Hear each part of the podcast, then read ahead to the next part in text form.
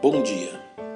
O Salmo 65 e a importância de reconhecermos a ação da boa mão de Deus sobre nós. O atento leitor das Sagradas Escrituras encontra no Salmo 65 o povo de Deus o adorando devido à boa colheita que se lhes apresentava.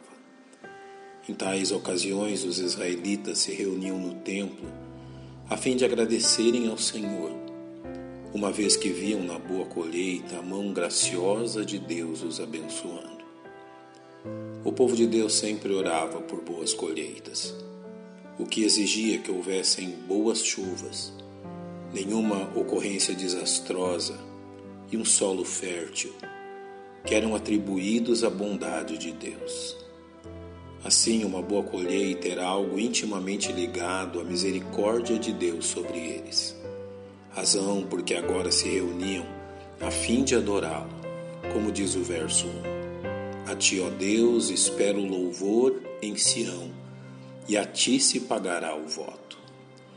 O princípio desta festividade encontra sua razão nas petições direcionadas a Deus, às quais ele atendera, e que deveriam constranger a seu povo a adorá-lo, como reconhece o salmista. Ó tu que ouves as orações, a ti virá toda a carne. Todo aquele que vinha ao templo a fim de adorar ao Senhor deveria reconhecer suas iniquidades, que eram saradas por Deus mediante sua misericórdia. Prevalecem as iniquidades contra mim, porém tu limpas as nossas transgressões. Ao terem seus pecados encobertos, o povo de Deus gozava de grande confiança quanto ao se achegar a seu benfeitor, certos da sua bênção. Bem-aventurado aquele a quem tu escolhes e fazes chegar a ti, para que habite nos teus átrios.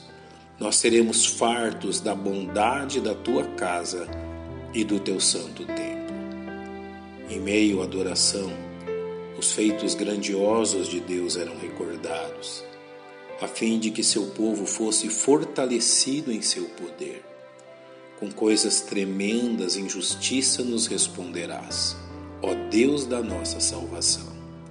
Tu és a esperança de todas as extremidades da terra e daqueles que estão longe sobre o mar. A fim de ilustrar esta verdade, o salmista reconhece o poder de Deus na criação, fundando as montanhas o que pela sua força consolida os montes, cingido de fortaleza. Assim como, controlando os mares, o que aplaca o ruído dos mares, o ruído das suas ondas e o tumulto dos povos.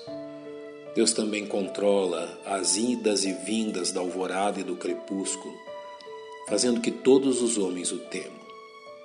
É os que habitam nos fins da terra temem os teus sinais.